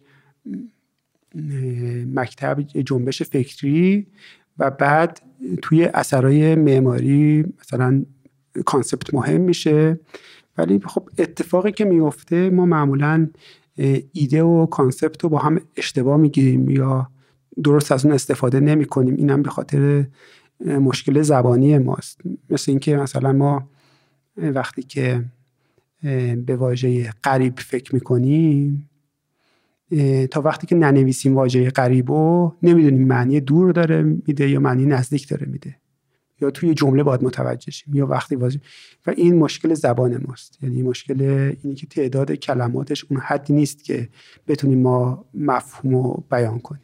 خب این محدودیت توی تعریف کردنش فقط تو معنی کردن نیست یا فکر میکنم منظورت اینه که تو چجوری این مفهوم رو تعریف کردن، یعنی یه کلمه منظورم نیست وقتی که ما میخوایم کلمه کانسپت رو تعریف کنیم و مفهومش رو منتقل کنیم، اون محدودیت هایی که زبان فارسی تو اینجا داره تو انتقال اون مفهوم هم ضعف داره، نه تنها توی معادل سازیش. درسته؟ بله، هم توی این ضعف داره، هم بیشتر ضعفاش رو توی مواقعی میذاره که ما میخوایم بحث‌های تئوریک کنیم، چون وقتی که بحث تئوریک میکنیم کلمات مهم میشن و هر کلمه بار معنایی خودش رو داره و وقتی که ما این معنی ها رو درست به کار نبریم به نتیجه درستی نمیرسیم، یعنی بحث نمیتونیم بحث کنیم. پس بیشترین تاثیرش رو اون موقعی میذاره که میخوایم راجع به مفاهیم پایه و ساختاری یک اثر صحبت کنیم و بخوایم اونم تحلیلش کنیم. من از صحبت شما الان فهمیدم که خب پیشینه کانسپت در هنر و معماری تا حدودی فهمیدم که چی هستش و این موضوع که ضعف‌های زبان فارسی باعث شده که ما خیلی خوب دریافت نکنیم اون مفهوم اصلیشو. اما خب من هنوز متوجه نشدم که دقیقاً کانسپت یعنی چی، چه تو هنر چه تو معماری. ببینید کانسپت یه چیزیه که در ذهن تصور کردنش امکان پذیره و بنا به سطح تصور و تجسم آدم‌ها آیکیوهای مختلف متفاوت تو آدم‌ها. یه ایده یه چیزیه، وقتی که تبدیل به کانسپت میشه تو راجع به اون داری خیال میکنی و اون خیال کردنه یا یه تصویر کلی درست کردن از اون ایده، اون میشه کانسپت. یعنی باز به مفهوم ربطی نداره، یعنی نزدیک اون ایده هست، یعنی تو داری اون ایده رو تو ذهنت یه جور پرزنته میکنی و وقتی که حالا اون از یک تولید بشه و فلان مثلا وارد مثلا تجسم پیدا کنه، خب اون موقع با خودش مفهومی رو میاره و مفهوم تولید میکنه. خب این تجسمی که شما الان دارین ازش صحبت میکنین قبل از اینه که به وسیله یه مدیومی مثل نقاشی یا مثل ماکت یا مثل حتی حروف و جملات و اینا به کس دیگه انتقال پیدا کنه یا نه دقیقاً موقعیه که به وسیله همچین مدیومی به مخاطبین خودش انتقال داده میشه اون.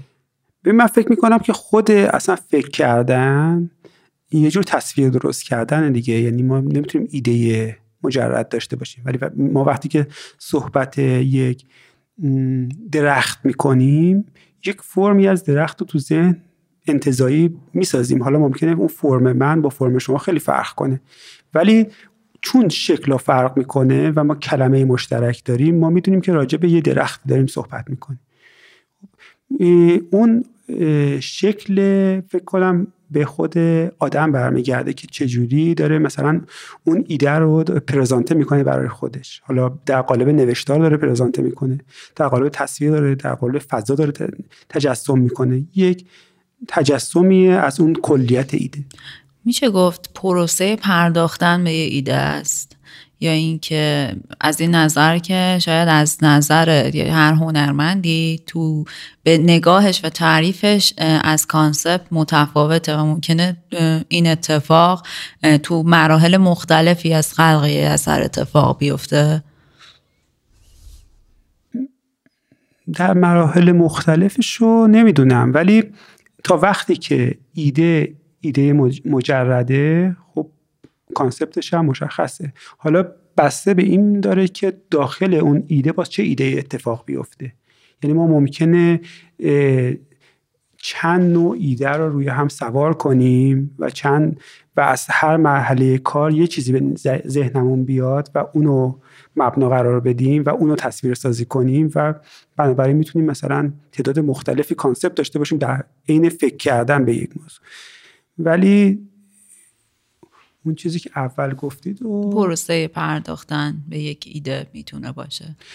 پروسه نیست، چون خود بخش پروسه یعنی یه بازه‌ای که از یه جایی شروع میشه به یه جایی پایان میگیره.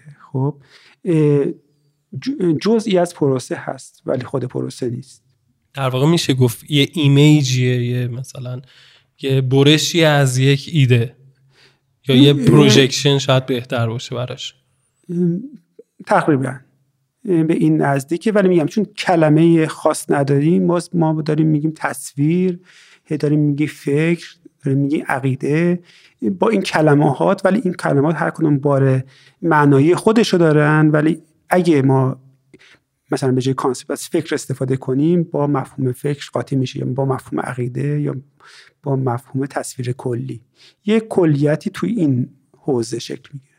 خب شما توی صحبتی که تا الان داشتیم راجع به پیشینه معماری و هنر برام صحبت کردین، یه خورده مرز اینا رو با هم دیگه بررسی کردیم و صحبت از مدرنیسم شد و تعریفی که در واقع این چارچوب فکری از معماری هنر ارائه میده.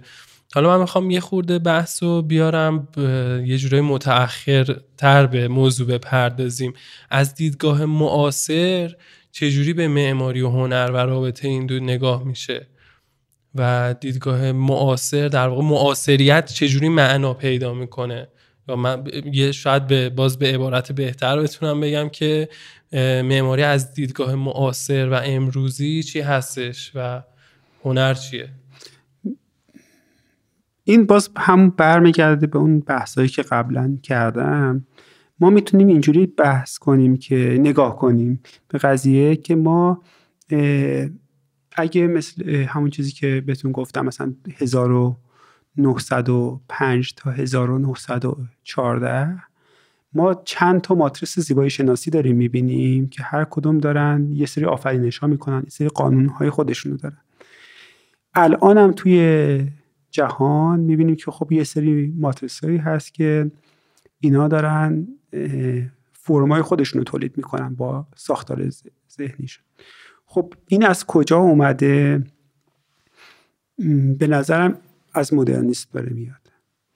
یعنی ما نسبت به این که در کجای این نمودار قرار رو میگیریم و چه موضع گیری میکنیم نسبت به دانشی که قبل اتفاق افتاده، ما داریم با سبک‌های جدید مثلا روبرو میشیم. از نظر مثلا تئوری محض نه، ولی داریم از دستاوردهای هنر مدرن استفاده میکنیم، حالا یا اونو قبول میکنیم یا رد میکنیم و این باعث پیدایش فرم‌های جدید میشه. این هم توی اتفاقی که هم توی هنر داره میفته، هم توی صنعت فشن داره میفته، هم توی معماری داره میفته و تو کل چیز. یعنی مثلا کلا سیر تکامل اینها یه دیالوگیه که بین فکرهای مختلف، عقیده‌های مختلف با روح زمانه و اتمسفری که معماری یا هنر داخل اونه داره شکل میگیره با هم بازی میکنن. فکر میکنم اینجوری باشه. به نظر شما معماری مسئولیت اجتماعی داره؟ چون فکر میکنم یه مقاله‌ای هم در این مورد دارین. نگاه کردن به این که معماری مسئولیت اجتماعی داره یا نه، هم بله است هم خیر. به نظرم سیستمی که خواسته باشه معماری اجتماعی تولید کنه به یک الگوی فاشیستی و یه شکل ایدئولوژیک میل میکنه. این نوع برخورد درست نیست. یعنی مثلا ما یه نهادی داشته باشیم مثل حزب کمونیسم که میخواد هنر خلق تولید کنه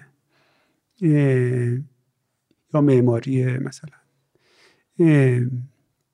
ولی خب از یه نظر دیگه ما میتونیم، ما برای این که بتونیم تمدنمون رو بسازیم و بتونیم رشد کنیم و حرفی واسه گفتن داشته باشیم باید یه تعهدی داشته باشیم به اون سرزمین خودمون و سعی کنیم که اون ایده هامون رو به بهترین نحو والایش کنیم و بتونیم اون دانش جمعی کشورمون رو افزایش بدیم. خب از توی این زاویه هم خب آره یک نقش اجتماعی پیدا میکنه، ولی در کل وقتی که ما با یه مدیوم هنری سر و کار داریم، این مدیوم چون هنر تولید میکنه و چون هنر چیز پیشرویه، ناخواسته جلوی یه سری الگوهای قبلی یه موزه‌گیری‌هایی میکنه که این که باعث میشه هنر از شکل سادهش به شکل سیاسی تبدیل بشه. درسته مثلا هنرمندانی مثلا ماتیس یا کسان دیگه، فن گوگ، کار انقلابی نکردن، ولی تفکرشون، نوع نگاه کردنشون به هنر انقلابی بوده که توی اون سیر تاریخیش گسست وارد کرده و تونسته اون سیر تاریخی و جریانش رو عوض کنه. خب و از این منظر با امر اجتماعی پیوند میخوره و وقتی که با امر اجتماعی پیوند خورد، ناخواسته امر سیاسی میشه. یعنی به طورت ممکنه به صورت مستقیم نباشه اون تاثیر، ولی غیر مستقیم هست، ولی معمولا تاثیرهایی که مستقیم بوده به یه شکلی از ایدئولوژی و ساختارهای فاشیستی انجام میده. شهر خیلی اتفاقی که برای پروژه پرویت آیگو افتاد رو در واقع مقصر اون رو معماری میدونن و این گزاره رو میگن که معماری در وهله اول و قبل از هر چیزی باید وظیفه اجتماعی خودش رو انجام بده، باید برای مردم کاملا کارآمد باشه و از این صحبت ها. حالا میخواستم ببینم که آیا شما هم اینجوری فکر میکنید و باهاش موافقین، یا اینکه اون اتفاقی که برای پرویت آیگو یا امثال هم میفته ناشی از تصمیمات اشتباهی نهادهای مربوطه مثل اون شورای شهر و امثال اینا هستن؟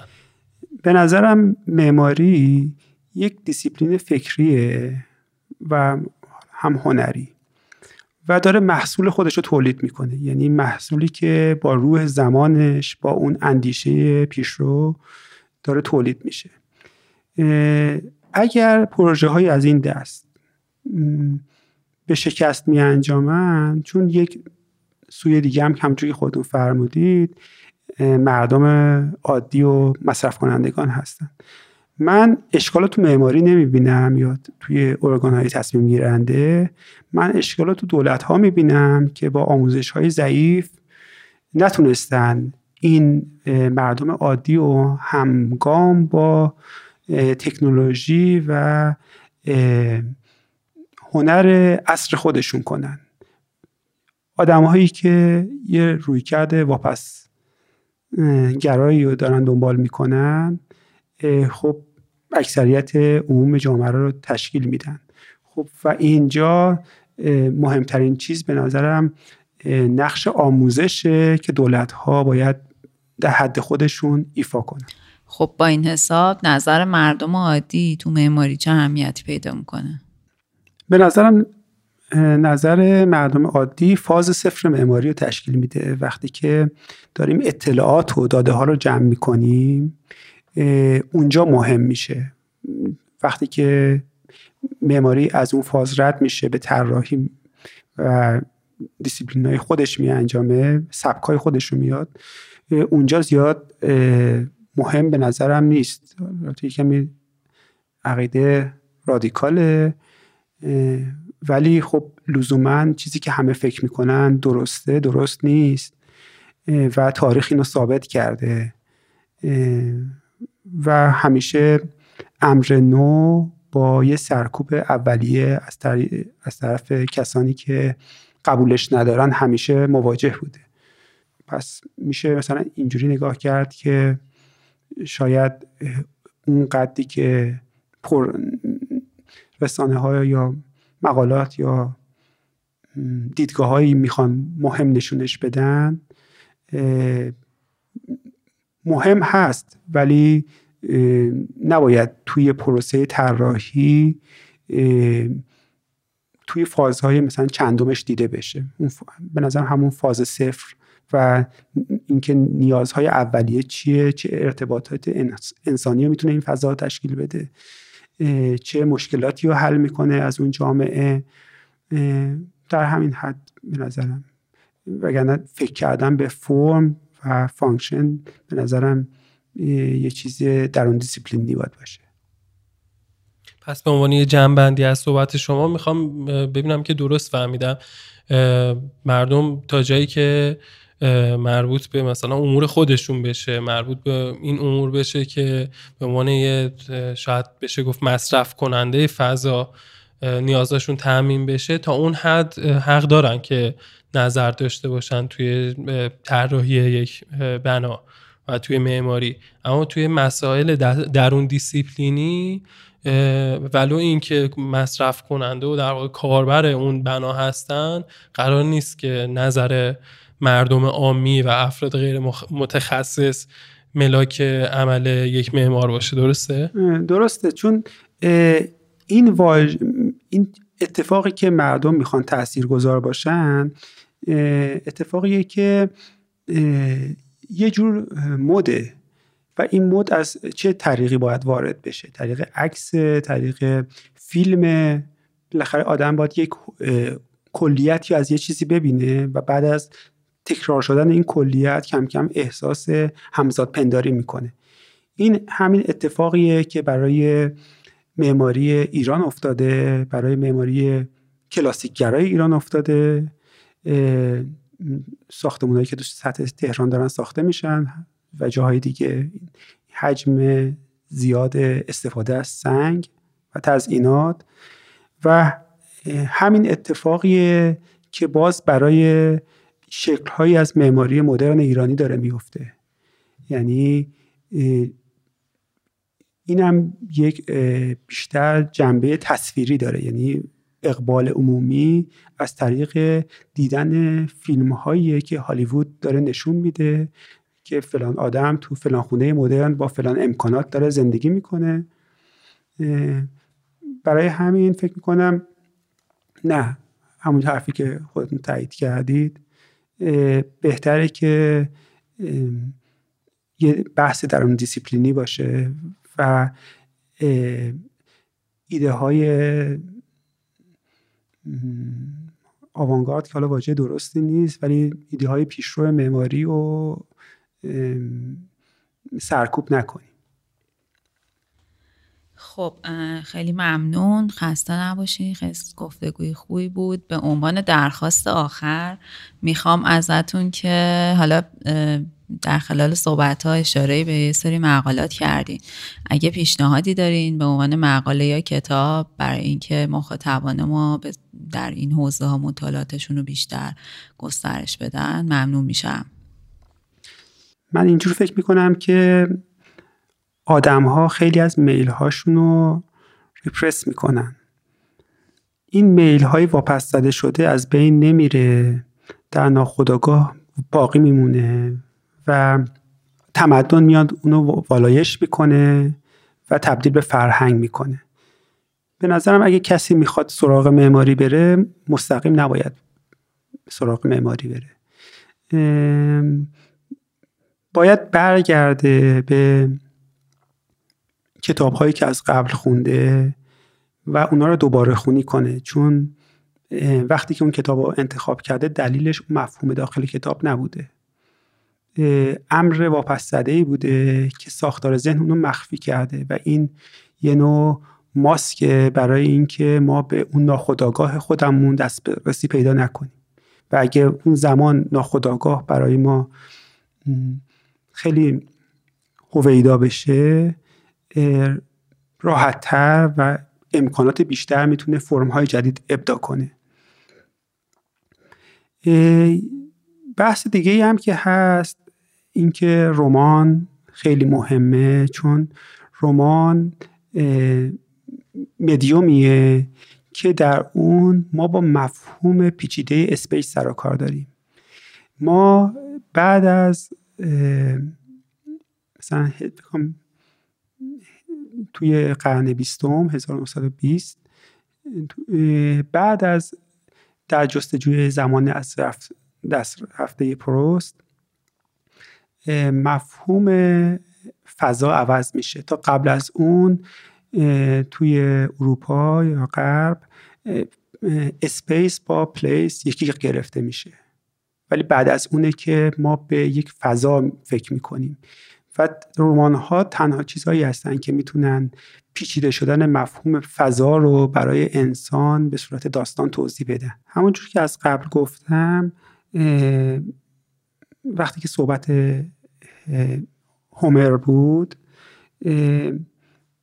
فرمی که هومر خلق میکنه توی ادبیات به فرم اپیک مشهوره.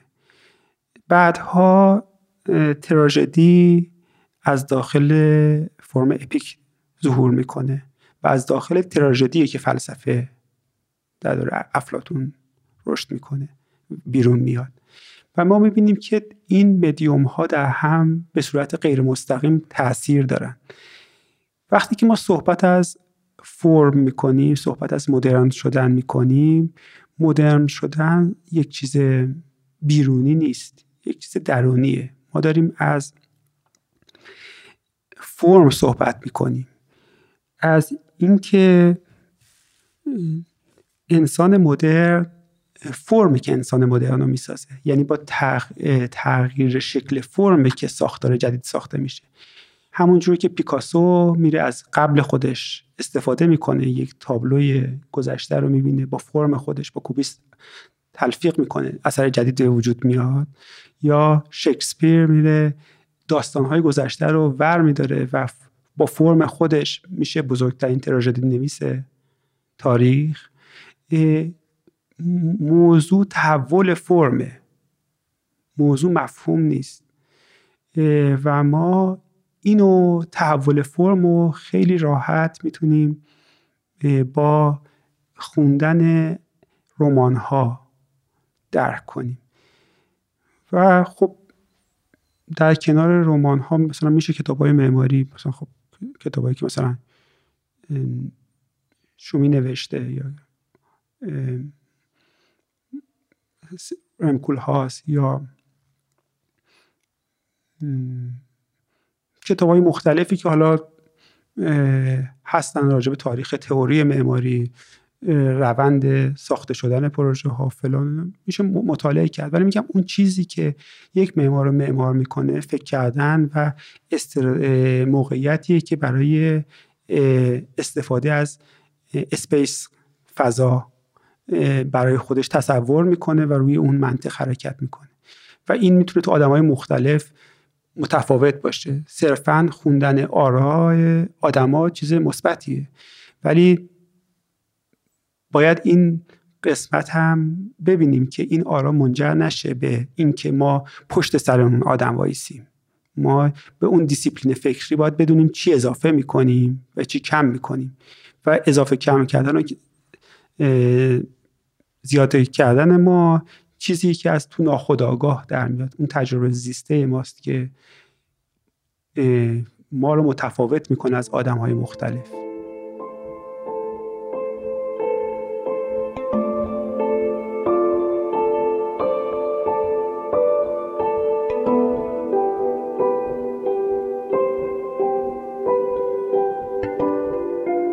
خب خیلی ممنونیم از این که در این اپیزود گفتگوی ما رو دنبال کردین. منتظر نظرات شما در صفحاتمون در شبکه‌های اجتماعی هستیم. خوب و خوش و خرم باشید.